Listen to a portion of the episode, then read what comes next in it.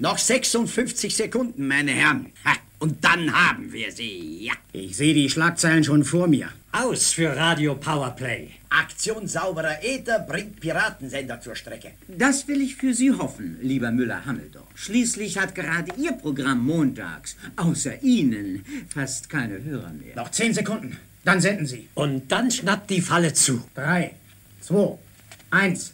Jetzt.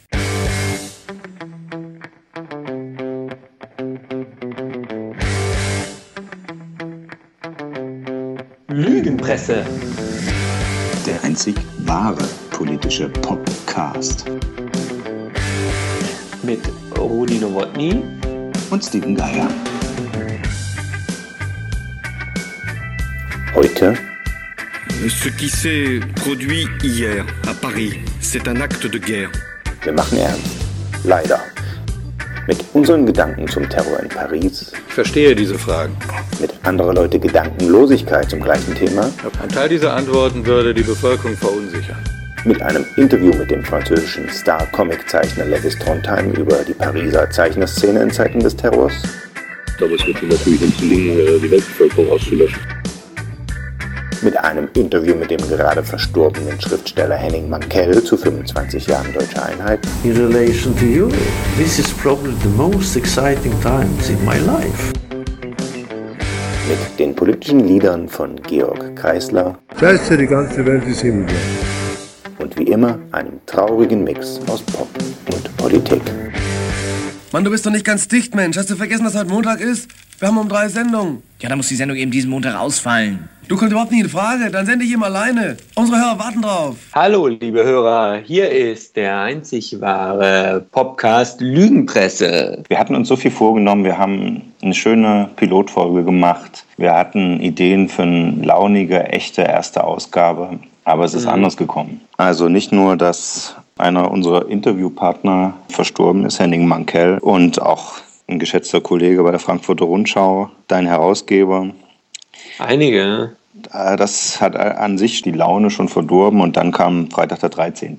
Paris. Und seitdem kann man eigentlich nicht daran vorbei. Ähm, man will auch nicht daran vorbei, obwohl. Also wir wollten eigentlich hier eine Brücke von Politik zur Popkultur und zurückschaffen und mhm. hatten uns nicht vorgestellt, dass ausgerechnet in der ersten Ausgabe ja, dann man darüber reden muss, dass äh, in einem Fußballstadion, was ja Populärkultur im, im reinsten ist, und auf ein Grunger-Rockband-Konzert Terroranschläge mitten in, in Paris, also einer der Hauptstädte des äh, ja, europäischen populären Lebens, ja. Dass wir das ausgerechnet das jetzt erleben müssen. Wir haben uns trotzdem entschieden, unsere erste Ausgabe jetzt aufzunehmen. Ja. Denn alle reden drüber und eigentlich. Und auch nicht alle alle reden, ja auch nicht alle reden klug darüber. Das kommt ja dazu. Manche reden einfach wirklich sehr, sehr doof darüber, muss man, glaube ich, einfach so sagen. Wir können es nicht schlimmer machen. Nein, wir können es nicht schlimmer machen, wir können nichts davon schlimmer machen, glaube ich. Und deshalb haben wir uns ja auch entschieden, dass wir da mit einsteigen, genau mit diesem Thema. Ja.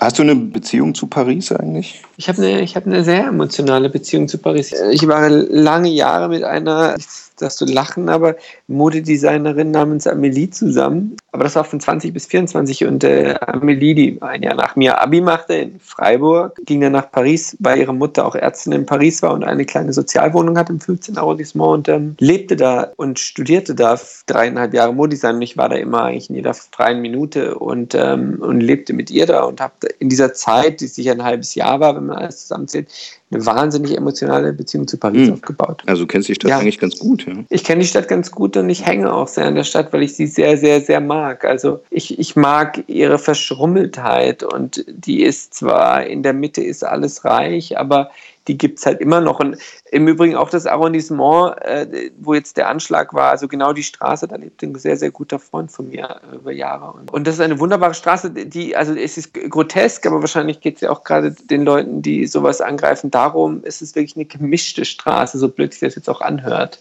Es ist echt so altes Paris, alle zusammen, 23 Bistros und irgendwie alle trinken Wein. Gut, das wissen die, die sind ja aus Paris, ne? Warum greifen die dann äh, gerade diese Multikulti-Viertel an, dann, um Zwietracht zu sehen da. Also ich würde sagen, dass von draußen ähm, in den Vorstädten nochmal ein ganz anderes Paris ist. Ein abgehängtes Paris, ein, ein, wütendes Paris, auch zu Recht wütendes Paris, das von draußen nach drinnen schwappt. Du hast draußen eine abgehängte große Szene, hauptsächlich muslimischer Einwanderer und äh, drin hast du sehr viele reiche weiße Franzosen. Also diese Gesellschaft ist schon wahnsinnig segregiert. Na, also man muss sagen, nach dem Stand, wenn wir das jetzt aufzeichnen, ist es so, dass die, mhm. Es die Mehrheit der Täter homegrown Terrorists sozusagen ja. Sind, ne? im Gegensatz zum 11. September zum Beispiel. Ja. Wegen der ständigen ja. Parallelen zum Beispiel zum 11. September. Ich finde, das fast nichts Paralleles, außer der Schock. Stimmt. In Syrien ist schon Krieg. Also jetzt das ganze Gerede mhm. darüber, ob man jetzt nicht zurückschlagen müsste oder einen Krieg anfangen müsste, um den Terrorismus im Herkunftsland auszurotten, ist doppelt falsch, weil der Krieg in Syrien läuft schon. Die ersten Hinweise auf IS waren ja dieser, war ja dieser angebliche Ruf, das ist für Syrien. Ja. Also äh, jetzt zu sagen, so jetzt schlagen wir äh, zurück und bombardieren Syrien, ist unlogisch. Das ist ja ein Unterschied zu Afghanistan.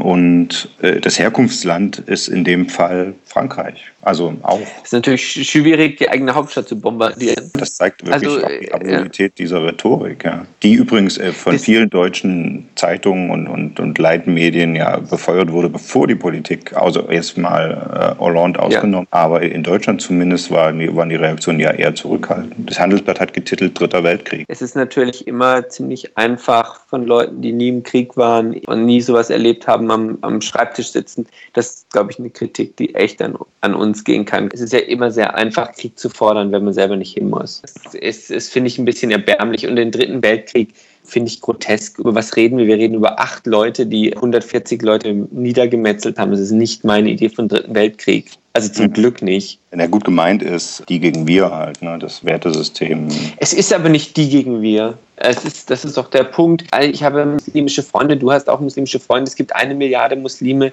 Es ist mir nicht aufgefallen, dass wir mit einer Milliarde Muslimen im Krieg sind. Es ist nicht die gegen wir. Also ich hatte diese ganzen, es gab ja gleich die Frage, ist diese Band absichtlich ausgesucht worden? Ja, also ja, äh, weil es eine amerikanische ist oder sowas. Ne?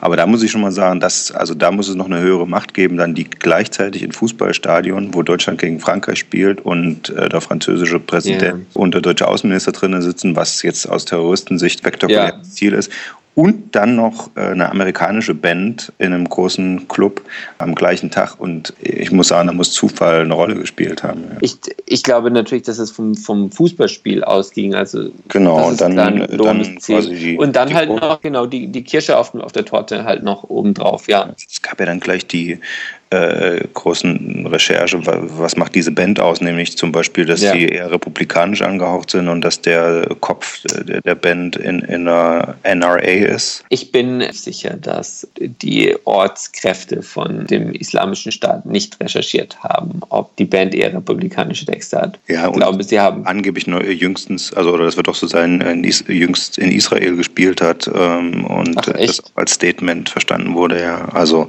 gut, es ist natürlich ein komischer Zufall, aber vermutlich, wenn irgendwo was passiert, findest du immer irgendeine Verbindung irgendwo hin, was ja. im Islamischen Staat nicht passt. Ne? Ja, nichts passt im Islamischen Staat, deshalb sind sie auch so sympathisch. Auf dieses Stichwort ein melancholisches und kämpferisches Stück zugleich, I, wie heißt das? Hier ist Morrissey.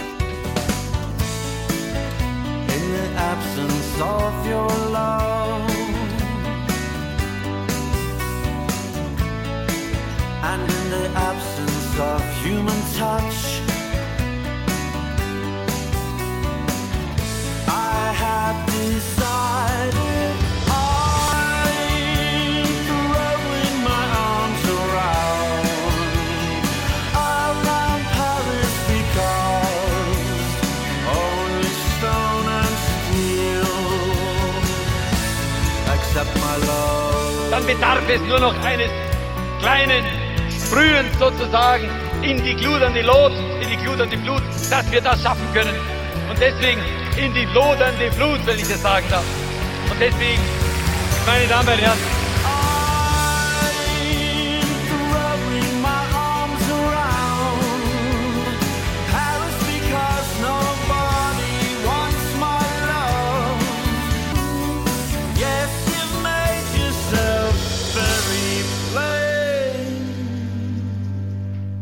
So let's be clear about this. Our company was dishonest with all of you. And in my German words, we have totally screwed up.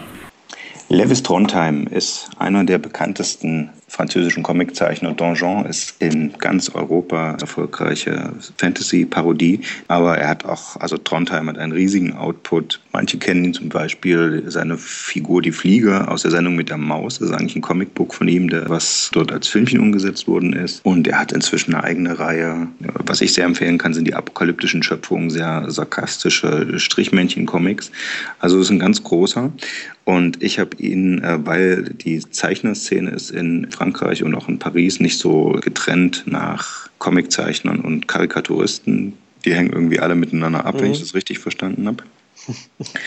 äh, ich habe ihn nicht direkt nach, aber eine Weile nach Charlie Hebdo darüber äh, befragt, wie der Anschlag damals die Zeichnerszene, das, das Bewusstsein des Lebens in Paris verändert hat. Und es geht in eine ganz ähnliche Richtung. Also äh, nicht, nicht, nicht pathetisch, sondern äh, trotzig? Trotzig, genau. Wie gesagt, man merkt, dass eine ganz äh, äh unter den Parisern gibt es eine ganz eigene spezielle Szene, äh, die äh, sich weder von der einen noch von der anderen Seite vereinnahmen lassen wollen. Es wird jetzt sehr spannend, wie das da weitergeht. Die Übersetzung hat Trondheims Comicbuchübersetzer Ulrich Pröfrock übernommen und den hören wir gleich auch als Voice-Over. Und hier ist das Interview.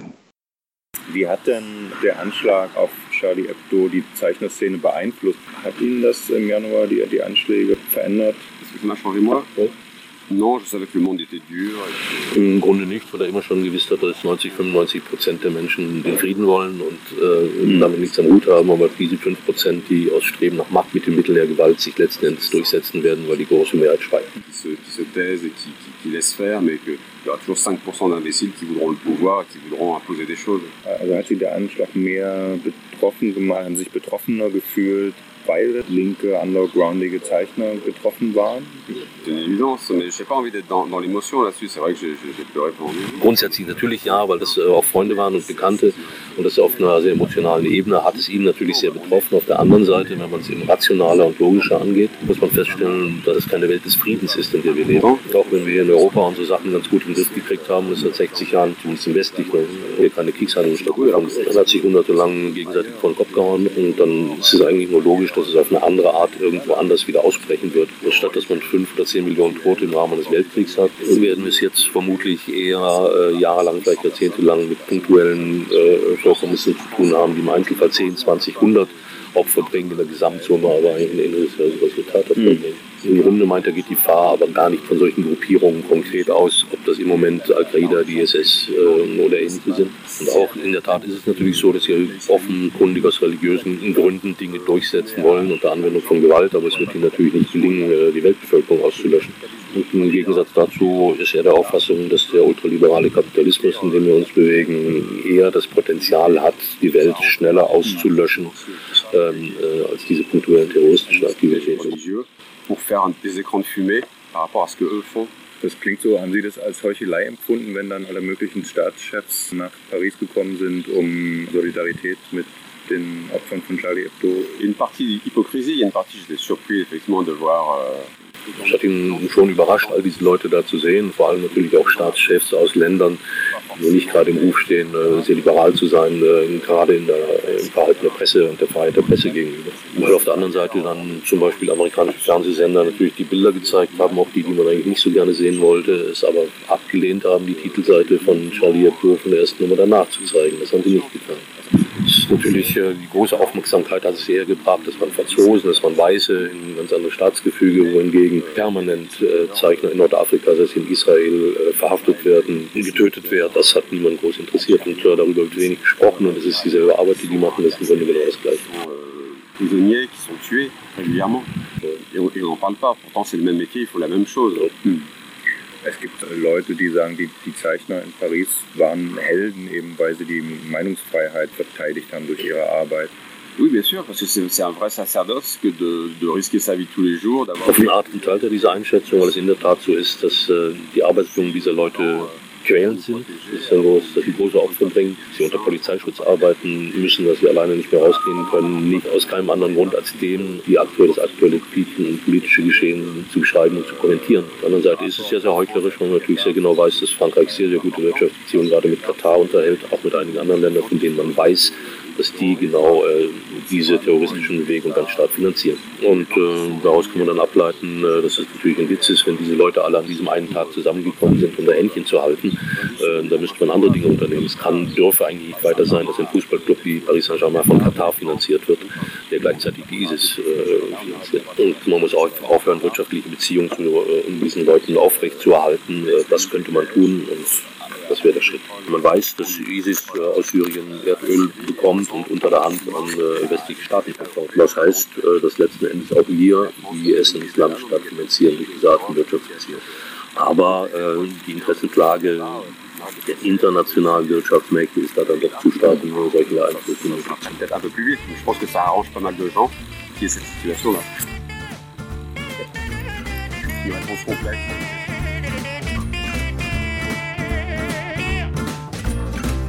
Donnez-moi une suite au Ritz, je n'en veux pas des bijoux de chez Chanel, je n'en veux pas. Donnez-moi une limousine, j'en ferai quoi? Offrez-moi du personnel, j'en ferai quoi? Un manoir à Neuchâtel, ce n'est pas pour moi. Offrez-moi la tour Eiffel, j'en ferai quoi?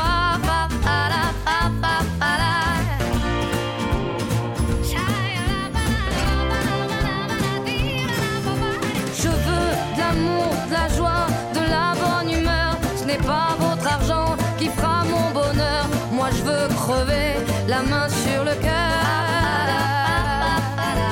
Allons ensemble découvrir ma liberté. Oubliez donc tous vos clichés. Bienvenue dans ma réalité.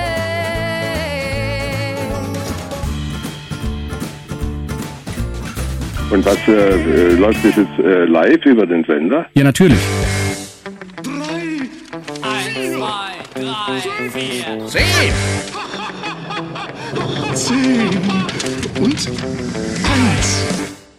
Finde ich wunderbar. Ja, auch unsere beliebte Rubrik 10 und 1 widmen wir heute Paris und der Debatte darüber. Die hat wirklich erstaunliche Tiefpunkte erreicht in nur wenigen Tagen. Wir haben mal zehn bemerkenswerte Tweets und Postings rausgesucht, die ja. schon teilweise aus der Terrornacht stammen. Bis, aber wusste ja jeder schon alles, also wenn man Genau. sich diese Dinge durchschaut. Und äh, da lagen wirklich verletzte Leute da auf dem Boden, haben sich totgestellt, damit ihnen nichts passiert. Währenddessen hat in, in Deutschland schon die Twitteria und die äh, Facebook-Poster Funken geschlagen. Wir haben mal nicht nur eklige, auch ein paar äh, ermunternde, aber äh, vor allem leider doch eklige Ja. rausgesucht. Platz 10. Lutz Bachmann schreibt am 13. November 23.36 Uhr, in Klammern Ausrufezeichen, auf Facebook. Das perfideste, was die linksgrün-faschistische Willkommen-Klatscher-Fraktion gerade macht, ist zu behaupten, dass die ganzen illegalen Einwanderer genau von vor diesem Terror in ihren Ländern fliehen. Jetzt in, in, in Großbuchstaben. Nein, ihr rot-rot-grünen Vollidioten, die hierher kommen, bringen den Terror ins Land und es ist nicht anders. Alles Großbuchstaben. Es ist Zeit, dass die Zivilgesellschaft, dass jeder einzelne Bürger auf die Straße geht und Gesicht zeigt. Baba, baba, baba, Montag, 16.11. Also ihm geht es letzten Endes um einen großen Werbetrailer für die nächste Pegida-Demo, die ähm, zwei Tage später in Dresden stattgefunden hat. Das ist Pietät, wie es im Buche steht. Ja, es geht dann gerade so weiter. Dann kommt hier der FPÖ-Vorsitzende Christian Strache, der ein Bild von feiernden, offensichtlich arabischen äh, Menschen zeigt und drüber schreibt, Freudenkundgebung für den Terror. Das hat auch sicher nichts mit dem, Anführungszeichen, Islam zu tun. Äh, Was Herr Strache nicht weiß, ist natürlich, dass die Szenen von, aus 2012 sind und da wird ein Cricket-Spiel gefeiert, nein, ein Waffenstillstand. Einer feiert ein Cricket-Spiel, die anderen feiern einen Waffenstillstand. Bei Herrn Strache im Kopf wird der Terroranschlag in Paris gefeiert. So ähnlich ist es mit der Info, und das ist der achte Eintrag, Mhm. unsere Liste, so ähnlich ist mit der Info, dass ein, ein syrischer Pass gefunden wurde zwischen den Toten, übrigens auch ein ägyptischer. Im Fall von dem ägyptischen Pass hat sich herausgestellt, dass er am Opfer gehört hat. Und im, Fall des. Und ja, im Fall und im des- Fall des syrischen Passes wurde gesagt, er habe einem Flüchtling oder einem als, re, als registriert als Flüchtling gehört, der über Griechenland Das eingereist scheint sich jetzt bestätigt zu haben, aber lange bevor es sich bestätigt hat, keine Stunde später postet der NPD-Landesverband Bayern, ihr seid schuld, ihr seid Mörder, Mhm. ihr, das sind die Gutmenschen, das linksgrüne Pack und die Regierung der BRD. Pro7 ist viel besser gelaunt, die posten nämlich am 16.11. Wir lassen uns das Lachen nicht verbieten, ihr Mörder von Paris. Wir lieben, wie wir leben, mit Musik, Bars, Clubs und Freude. Und äh, Äh. warum das auf unserer Liste ist, kann ich kurz erklären. Äh, das Programm von ProSieben am 13. November, während die Ja. Attentate liefen, habe ich äh, zufällig verfolgt. Und sie sind äh, quasi ihrer Tradition treu geblieben. Wir erinnern uns daran, als Johannes Paul, der Papst, der im Sterben lag, lief auf allen Sendern Live-Berichterstattung, was auch eklig war natürlich. Äh, auf ProSieben lief, und das ist kein Scherz, Bruce Willis mit. Stirb langsam. Stirb langsam. Diesmal haben sie doch äh, Halligalli unter anderem aus Paris gemacht, oder? Am 13. jedenfalls lief äh, Schwarzenegger Tag der Abrechnung. Ah, Terminator schön. 2, Hasta la Vista Baby. Tag der Abrechnung. Ist auch nicht aus dem genommen worden dann, ne? als schon, das, der fing Viertel elf an. Da war dann eigentlich schon klar, dass es nicht so richtig passt. Oder eben doch. Aber, oder wie ProSieben eben twittert, wir lassen uns das Lachen nicht verbieten, ihr Mörder.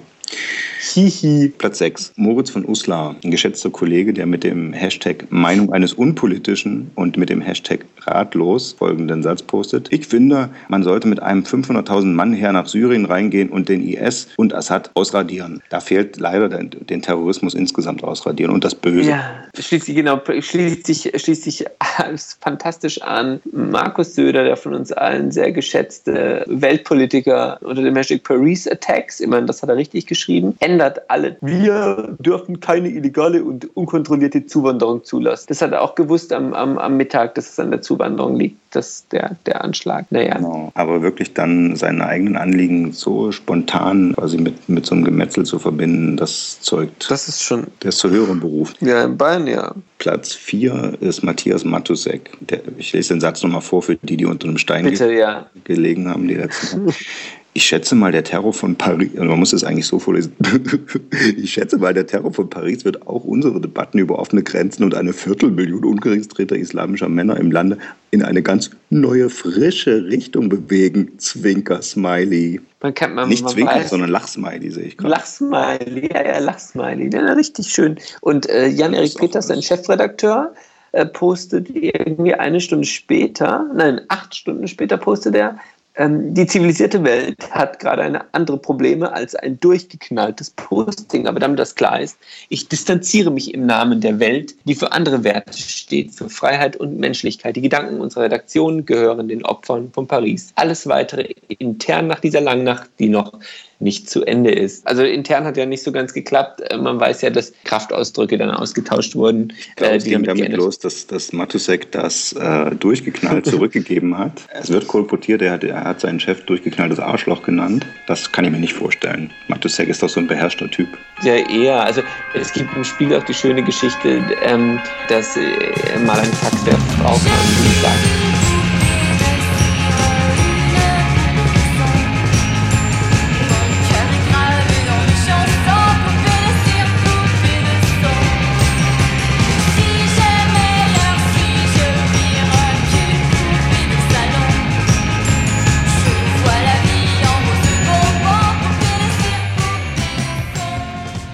wahrscheinlich üble, üble Nachrede, ja. Ähm, Also jedenfalls ist Matusek seinen Posten los. Ich habe sofort, als das auf den Online-Medien gepostet wurde, also die Berliner Zeitung hat es bei Facebook zum Beispiel eingestellt, die Kommentare äh, liefen schnell in die Richtung, da sagt mal jemand seine Meinung und schon äh, rausgeschmissen, da sieht man mal die Lügenpresse und so weiter. Den Leuten sei gleich gesagt, es ging nicht inhaltlich um das Post, weswegen er rausgeworfen wurde, sondern es ging darum, dass er seinen Chefredakteur angeschrien hat und ihn durchgeknalltes Arschloch genannt hat. Ja. Das kann jeder bei sich auf Arbeit mal probieren und wenn er äh, nicht rausfliegt, dann kann er sagen, bei mir im Betrieb herrscht Meinungsfreiheit. jetzt Platz zwei, oder? Ich habe auf die Liste mal äh, stellvertretend für alle dämlichen und verirrten und entfremdeten und sich radikalisierenden, meistens eben Jugendlichen, Muslime, äh, mal ein paar Sachen rausgesucht. Abu Musa, der schreibt, er findet zum Kotzen, wenn nun sogar arabische Staaten ihre Solidarität für Paris bekunden. Äh, das sind die Juden der Umma, der geschrieben. Und Abu Khaled postet ein Foto von einem zerstörten Haus in Afghanistan, schreibt drunter, nein, das ist nicht Paris, das ist das, was die Amis anrichten. Und Abu, Abu heißt ja immer Bruder, ne? also Bruder Bakr Abor. Ach, aber immer Bruder. Ja, ich bete für Paris, also bezieht sich auf dieses Hashtag Pray for Paris, ja. was schnell rumgeht. Ja. ja, ich bete für Paris, dass ihre Regierung dem Erdboden gleichgemacht wird. Wir haben es deswegen mal auf die Liste gesetzt, weil es natürlich Käse ist zu behaupten, dass die Lügenpresse äh, das verschweigt, dass es auch in Deutschland, das sind alles Deutsche gewesen, ne? das ist nicht übersetzt, sind alles Deutsche gewesen. Das, also, also es stimmt nicht, dass die Lügenpresse verschweigt, dass es solche Postings gibt. Ja, ich habe zum Beispiel mit jemandem von der jungen Islamkonferenz drüber gesprochen. Man muss aber schon dazu sagen, wir müssen tatsächlich das Problem ernst nehmen, damit es eben nicht so endet wie in Paris. Da bin ich vollkommen bei dir und deshalb gehen wir auch einfach mal zu Platz 1. Das ist die entsprechende Zeichnung äh, eines Zeichners von Charlie Hebdo. Friends from uh, the whole world, thank you for uh, Pray for Paris, but we don't need more religion. Our face goes to music, kisses, life, champagne and joy. Paris is about life. Also es ist ja, kommt ja schon drin vor, das war quasi die Antwort auf Pray for Paris. So, was fehlt in der Liste.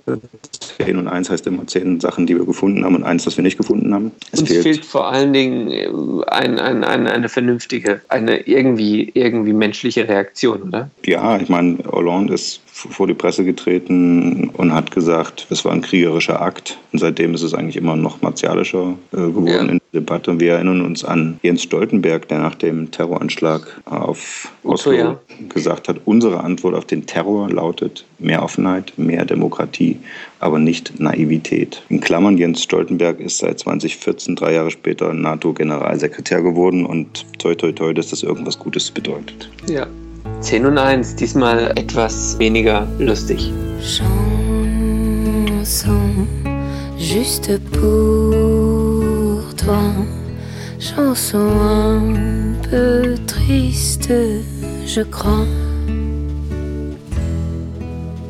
Trois temps de mots froissés, quelques notes et tous mes regrets, tous mes regrets de nous deux sont au bout de mes doigts comme do, ré, mi, fa, sol, la, si, do, c'est une chanson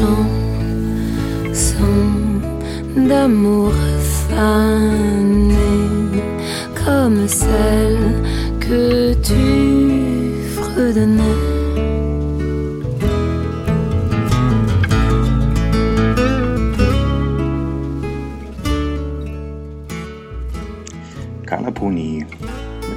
traurigen Lied. Passend zum, zum, zum Rest.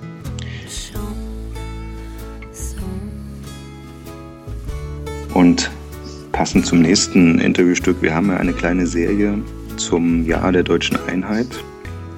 Schon wieder, die Zeit verfliegt. Also, wir sind im, im 25. Jubeljahr der deutschen Einheit und haben deswegen nochmal die Interviews rausgekramt mit den Leuten, mit denen wir über Mauerfall Deutsche Einheit, äh, das geteilte Europa, das geteilte Deutschland gesprochen haben. Und ich schwöre, ich hatte das Interview mit Henning Mankel schon rausgesucht nach der letzten Folge. Ja. Äh, in Deutschland am bekanntesten für seine Wallander-Krimis, aber hat auch unzählige andere Romane geschrieben, sehr bekannt und preisgekrönt. Zum Beispiel sein Afrika-Roman Der Chronist der Winde aus dem Jahr 2000. Überhaupt großer Afrika-Liebhaber, lebte dort, engagierte sich. Äh, dann kam die traurige Nachricht dazwischen, dass er bei seiner Krebserkrankung äh, erlegen ist. Als wirklich traurig, weil es war wirklich ein netter Kerl. Also das in allen Interviews, die ich gelesen habe und gesehen habe und auch in, in meiner Begegnung mit auch ihm. Auch in ihr wollte ich gerade fragen, das, das war doch sicher ganz wunderbar. Also wir im, im, Gedenken an ihn und an 25 Jahre äh, Wiedervereinigung Henning Mankel. Steven sounds like a very English name. Ja, das liegt ja ein sehr englischer Ja, das liegt daran, dass ich aus Ostdeutschland bin. Da mochten Eltern das. Wo in der DDR haben Sie gelebt? Leipzig. Leipzig, mhm. Das kulturelle Zentrum gewissermaßen. Ja, wenn man Berlin nicht mitzählt. Waren Sie vor 1989 mal in Ostberlin? I am old enough to remember fairly the construction of the Mauer. I was 10, 11. Ich bin alt genug, mich grob an den Bau der Berliner Mauer zu erinnern. Damals war ich 10, 11 Jahre alt. Trotzdem bin ich später als junger Theatermacher oft von Stockholm direkt nach Ostberlin geflogen, um das Berliner Ensemble zu sehen. Ich bin so alt, ich habe noch Helene Weigel dort gesehen. Sie war damals schon sehr alt. In jenen Jahren war ich fast nie in Westberlin, immer nur in Ostberlin, sicher zehnmal oder so. Ich hatte sogar einige Freunde da. Mich zog es aber nicht wegen des politischen Systems dahin, sondern wegen des Theaters. Some friends there and uh, so, but I went there because, not because of the political system, but because of the theater. Wann war das in etwa? Must have been uh, from the 60s, I can say from 1960. Das muss ab 1967 gewesen sein, das letzte Mal dann 1985. Da war schon offensichtlich, dass ich das nicht so halten würde. During the later years, you started to realize this is not going to work. Wie haben Sie die Atmosphäre 1985 in Erinnerung? Strange, very strange. It was a locked country. Sehr seltsam. Es war ein abgeriegelter Staat. Man fühlte sich umzingelt von Spitzeln und Aufpassern. Es war fast kafkaesk. Und doch hat mich dann der Mauerfall 1989 wie jeden anderen völlig überrascht, weil es so schnell ging. Und das ist etwas lächerlich, weil das Einzige, was wir über geschichtlichen Wandel wissen, ist, wenn er passiert, dann sehr schnell. You surprised in 1999 because everything went so quickly. And this is a bit ridiculous because the only thing we know about history is that when things changes, it goes quickly. And, and One day. do you remember Wissen Sie noch, wie Sie vom Mauerfall hörten? Uh, I was actually, at that time I was already living most of my time in Africa, but at that time I was in Sweden and I, I was watching together with Damals lebte ich schon die meiste Zeit in Mosambik, aber die Fernsehbilder sah ich mit meiner damaligen Frau in Schweden. Wir hatten nicht erwartet, das noch zu erleben und ein paar Monate später geschah das gleiche noch einmal, als die Apartheid in Südafrika endete. Auch da dachte ich, der Wandel wird auf jeden Fall kommen, aber ich werde es wohl nicht mehr erleben. Und auch da geschah es, wie in Berlin, rasend schnell. It's going to be after my time, but suddenly it felt. And I think even for the Swedish people, they came like uh, no one really understood what was happening. I think it was. In Schweden begriff kaum einer, was da vor sich ging. Ich erinnere mich noch an die Debatte, ob jetzt tausende Flüchtlinge aus Ostdeutschland Schweden überrennen. Natürlich kam They never came. No, they went to West Germany. I didn't see Genau. Ich habe damals noch keine direkte Verbindung gesehen, aber aus heutiger Sicht tat sich damals die heutige Herausforderung für Europa auf. Die Suche nach einer neuen Identität. is to search for a new identity. I think, let me give you a, a funny example. I, I realized that very Ein lustiges Beispiel. Viele Menschen, besonders Ältere, fühlten sich sehr unsicher, als sie plötzlich an den europäischen Grenzen ihren Pass nicht mehr zeigen mussten. Ich will ihn zeigen, aber keiner will ihn sehen. Das symbolisiert eine Sichtweise auf eine Gesellschaft im Umbruch und die Menschen auf der Suche nach einer neuen Identität. Da steckt Europa gerade. Was ist unsere neue Identität gegenüber den USA, China, Indien? Wo stehen wir? Was sollen wir tun mit unserer Wirtschaft, unserer Entwicklung? Ich halte das für eine sehr aufregende Zeit, Europäer zu sein. Where are we? What shall we do with our economy, with our uh, uh, development? And I think there is today a search for a new identity in Europe. And I think, think this is a very exciting the time in fall of Europe. the, the the Und der Fall der Berliner Mauer war der Ausgangspunkt? Gewissermaßen absolut. Natürlich war der Sturz des sowjetischen Imperiums das eigentliche große Ding, aber durch den Mauerfall ging sozusagen die Tür auf. Uh, and you can say that the fall of the Berlin was the opening of the door. Ein Lied vorsingen. Da da di da da. Ein Lied vorsingen. Da da da da da da. Das politische. Das politische. Das politische. Das politische Lied. Hätte ich mitsingen müssen, ne? Dann wäre es besser geworden. So, noch eine Rubrik. Das politische Lied. Ich bin ja ein ganz großer Verfechter davon, dass Politik und Popkultur sich äh, nicht nur gegenseitig spiegeln, sondern auch beeinflussen. Aber zumindest das Spiegeln kann mir niemand widerlegen. Nein, das kann ja nicht niemand widerlegen, sondern es ist ja total wunderbar, dass es so ist, ja. Und es ist zum, zum Paris zum Trotz, so würde ich sagen. Jetzt sind wir mal trotzig, wir sind mal trotzig mit dem politischen Lied. Es geht diesmal um Georg Kreisler, inzwischen auch schon verstorben. Ich habe was rausgesucht, das passt auch in die Zeit. Und zwar, ich fand zum Beispiel in den Reaktionen auf Paris das Wort Freiheit extrem überstrapaziert. Äh, Gerald Asamoah hat sich in irgendein Stadion mit französischer Flagge in der Hand einfliegen lassen. Im Hintergrund lief Westernhagens Freiheit. Ernsthaft? Das ist kein Scheiß. Mehrere Boulevardzeitungen haben auch gesagt, jetzt geht es um unsere Freiheit und sowas. Und das mag, also natürlich hat der IS ein Problem mit unserer Freiheit, aber gleichzeitig völlig die weltpolitische Lage auszublenden und gleich schon wieder von Kriegseinsätzen zu reden und das alles wieder unter dem großen Begriff der Freiheit zu stellen, das finde ich dann doch widerlich. Und deswegen spielen wir jetzt mal kurz einen Ausschnitt aus seinem Meine Freiheit, deine Freiheit. Meine Freiheit muss noch lang nicht deine Freiheit sein. Meine Freiheit ja, deine Freiheit nein. Meine Freiheit wird von der Verfassung garantiert. Deine hat bis jetzt nicht interessiert. Meine Freiheit heißt, dass ich Geschäfte machen kann und deine Freiheit heißt, du kriegst bei mir einen Posten. Und da du meine Waren kaufen musst, stell ich dich bei mir an. Dadurch verursacht deine Freiheit keine Kosten und es bleibt dabei, dass meine Freiheit immer wieder meine Freiheit ist. Deine Freiheit bleibt meiner einverleibt und wenn ich meine Freiheit nicht hab, hast du deine Freiheit nicht und meine Freiheit wird dadurch zu deiner Pflicht und darum sage ich dir, verteidig meine Freiheit mit der Waffe in der Hand und mit der Waffe in den Händen deiner Kinder, damit von deinen Kindern keines bei der Arbeit je vergisst, was Freiheit ist. Meine Freiheit sei dir immer oberstes Gebot. Meine Freiheit bleibt treu bis in den Tod. Wenn dir das vielleicht nicht logisch vorkommt, denk an eines bloß. Ohne meine Freiheit bist du arbeitslos. Ja, Freiheit ist was Meine Freiheit, deine. Freiheit. Also sie ist ein Sozialist mindestens. Was ich jetzt meine mit aktuellem Bezug, äh, verteidige meine Freiheit mit der Waffe in der Hand und der Waffe in der Hände deiner Kinder. Ja, ja. Und zwar hat Georg Kreisler am 22. November, also von jetzt an, wo wir aufzeichnen, in ein paar Tagen, den vierten Todestag.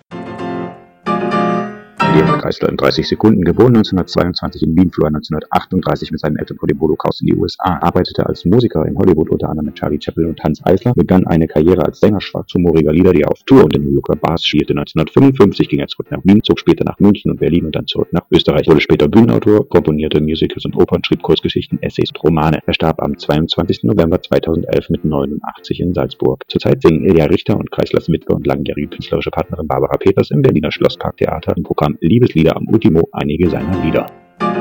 Äh, Sein großer Hit war natürlich Tauben vergiften. Der Frühling ist da, lass uns Tauben vergiften im Park. War das Lieblingslied meiner Mutter. Ja, zu Recht. Sehr gutes Stück. Ja. Klingt erstmal nur wie ein albernes, sarkastisches Lied. Aber er hat unheimlich Prügel dafür bezogen, weil Leute ihm unterstellt haben, er verharmlose den Holocaust. Nach dem Motto, wenn es Spaß macht, Tauben zu vergiften. Ich Ja. habe mit ihm auch darüber gesprochen. Äh, Ich habe ihn mal interviewt, als er eine späte Biografie nochmal mit einzelnen, einzelnen Anekdoten vorgelegt hat. Und er sagt, doch, die haben sich schon ganz zu Recht provoziert gefühlt, weil, ja, ich habe ein Lied darüber gemacht, dass Leute für sinnvoll gefunden haben, Juden als Ungeziefer zu vernichten, so wie, wie halt Tauben im Park. Ne? Und die haben sich schon zu ganz recht zu provoziert gefühlt, allerdings nicht von meinem lustigen Taubenlied, sondern die hätten sich vom Holocaust provoziert fühlen sollen. Also auch die Lieder, die bei ihm vermeintlich nicht politisch waren, äh, konnte man politisch lesen, nicht alle, aber eben doch viele. Darüber habe ich mit ihm gesprochen. Äh, Deswegen heute reden wir beide nicht so viel über das politische Lied, sondern Lassen Georg reden, unseren Freund. Schatz, das Wetter ist wunderschön, da leid ich's nicht länger zu Haus. Heute muss man ins Grüne gehen, in den bunten Frühling hinaus. Jeder Bursch und sein Mädel mit einem Fresspaketel sitzen heute im grünen Klee. Schatz, ich habe eine Idee. Schau, die Sonne ist warm und die Lüfte sind lau. Geh mal Tauben vergiften im Park. Die Bäume sind grün und der Himmel ist blau. Geh mal Tauben vergiften im Park. Wir sitzen zusammen in der Laube und jeder vergiftet eine Taube. Der Frühling, der dringt bis ins innerste Mark beim Tauben vergiften im Park. Aber Sie, Sie sagen, Sie versöhnen sich mit dem Gedanken, dass jeder mal sterben muss, aber Sie haben sich nicht mit der Welt versöhnt. Nein, das eine mit dem anderen nichts. Die Welt ist, ist, ist, bleibt verbesserungsfähig. Es bleiben viele Leute auf der Welt, die angriffswert sind. Daran hat sich nicht, man wird nicht versöhnlicher mit der Welt. Nein. Ich, also ich kämpfe bis zum letzten Augenblick. Ignaz Bubitz hat kurz vor seinem Tod, wirklich vielleicht ein halbes Jahr vor seinem Tod gesagt, als er abgetreten ist als Zentralratspräsident von Zentralrat gesagt, er hat fast nichts erreicht. Stimmt. Das stimmt für ihn. Ähm, wie, wie würden Sie das jetzt im Rückblick auf Ihre Karriere sagen? Ja, ich bin nicht ganz so pessimistisch. Mein, meine Ziele sind ja auch vielleicht anders als die Ja. von, von Bubis. erreichen in dem Sinn von, dass man die Welt toleranter oder irgendwas macht, das gibt es nicht. Aber das zieht sich ja auch so ein bisschen wie ein roter Faden durch Ihr, ihr Buch und durch Ihre Ja, Biografie, dass natürlich. überall merken Sie, spätestens auf der zweiten Ebene steckt dann doch wieder Ja, der alte, bekannte Antisemitismus zum Ich sage da immer auch, der, der Terrorismus ist ja nicht alt. Ja. Diese Flugzeugentführungen, so wie wie weit gehen die zurück? 10, 15 Jahre, sagen wir mal. Das hat es ja früher auch nicht gegeben. Man hat die Leute provoziert und gesagt, du musst das und das machen, so wie der Hitler auch gesagt hat, die Juden sind unser Unglück. Und äh, dann glauben die Leute sind leicht verführbar zu solchen Sachen. Es ist ein Frust, den sie erleben und diesen Frust leben sie dann aus, indem sie andere benachteiligen. Ja. Der ganze Fremdenhass ist, der ganze Patriotismus ist ein, eigentlich ein Unsinn, aber man muss ihn den Leuten irgendwie gönnen, weil sie frustriert sind. Und dann leben sie dann ihren Patriotismus aus. Deutschland über alles. Gutes Stichwort. Ähm, ich habe den Eindruck, dass viele von den kritischen Sachen, die Sie geschrieben haben, im Prinzip heute noch ihre Gültigkeit haben. Dass aber der Unterschied ist, damals waren sie provokant und äh, jemand sagte, spielt das bloß nicht im Radio. Und heute sind es Klassiker, aber der Inhalt stimmt nach wie vor. Was, was sagt uns das? Was denken Sie darüber? Das stimmt, seit den 68ern ist viel Zeit vergangen. Ja. 68er haben meiner Ansicht nach sehr viel erreicht, aber nicht alles, was wir erreichen wollten. Man denkt heute ganz anders und man lebt ganz anders. Was soll ich dazu sagen? Das Funktioniert Provokation in dem Sinne, wie Sie es gemacht haben, heute nicht mehr, als Aufmerk um Aufmerksamkeit zu Ich generieren? glaube nicht, man hört nicht mehr so zu, was Leute schreiben. Und die Leute, die heute provozieren, provozieren ganz anders. Die halt mit ihrem Regietheater provozieren. Ja, davon sind Sie nicht so ein großer Freund. äh, Nein, weil provozieren ist ja keine künstlerische Beschäftigung. Ich habe nie versucht zu provozieren. Man schreibt etwas oder man inszeniert etwas, Ja. so wie man sich wünscht, es zu inszenieren. Und wenn es dann zufällig provoziert oder provokant ist, dann ist das ein Zufall. Das, man darf nicht, wie sehr viele Regisseure heute, äh, ausgehen davon, ich muss jetzt provozieren, ich muss provokant sein, dann komme ich in die Zeitung und dann wenn man inszeniert, inszeniert man fürs Publikum und nicht um das Publikum böse zu machen. Hm. Würden Sie sagen, dass Sie früher absichtlich Tabus gebrochen haben? Ich habe nie absichtlich Tabus gebrochen. Also das fällt mir gar nicht Bei- ein. Gerade gerade bei Ihren Platten, Sie wussten ja schon, dass es manchen Leuten übel aufstoßen wird. Das wie über den General oder so, dann, dann, dass sich dann diejenigen, die äh, sich zum Militär zu bekennen, für Wissen Sie, der Einzige waren, die sich über den General beschwert haben, das waren die Leute in der DDR. Ich sollte ein DDR, ja, ich sollte in der DDR spielen, als es eben noch die DDR gab, da habe ich in West-Berlin gewohnt. Und er hat gesagt, aber das Lied vom General, das können Sie nicht bringen. Da habe ich gesagt, das machen die ganze Abend nicht. Er sagt, ja, also gut, dann bringen Sie es, aber ich werde es vorher ansagen werde sagen, im Arbeiter- und Bauernstaat ist das nicht dabei. Das war die einzige, die je Anstoß General war. Ja, also das heißt, Sie, Sie, Sie empfinden sich gar nicht als jemand, der die, die äh, Tabus seiner Zeit gebrochen hat. Niemand hat provoziert, das ist doch Erfindung der Fernsehanstalten, die sagen, das können wir nicht bringen, das kann man nicht. Da sind ja die Leute böse, das geht nicht. Quatsch, Unsinn. Der Vater ist Vertreter und ein ehrenwerter Mann. Die Mutter eine Dame, wie man selten finden kann. Der Sohn hätt drum nach Wissen und Gewissen ein anständiges Jüngel werden müssen. Doch Gottes Wege sind einmal verworren und diskret. Obwohl der Sohn studierte auf der Universität, hat er, wer hätte damals das gedacht, den Eltern nix wie Schimpf und Schande eingebracht. Sie schleichen durch die Stadt und schauen niemand ins Gesicht. Der missgeratene Sohn ist nämlich, wissen Sie noch nicht, der arme Mensch ist General. Es ist wahrhaftig ein Skandal.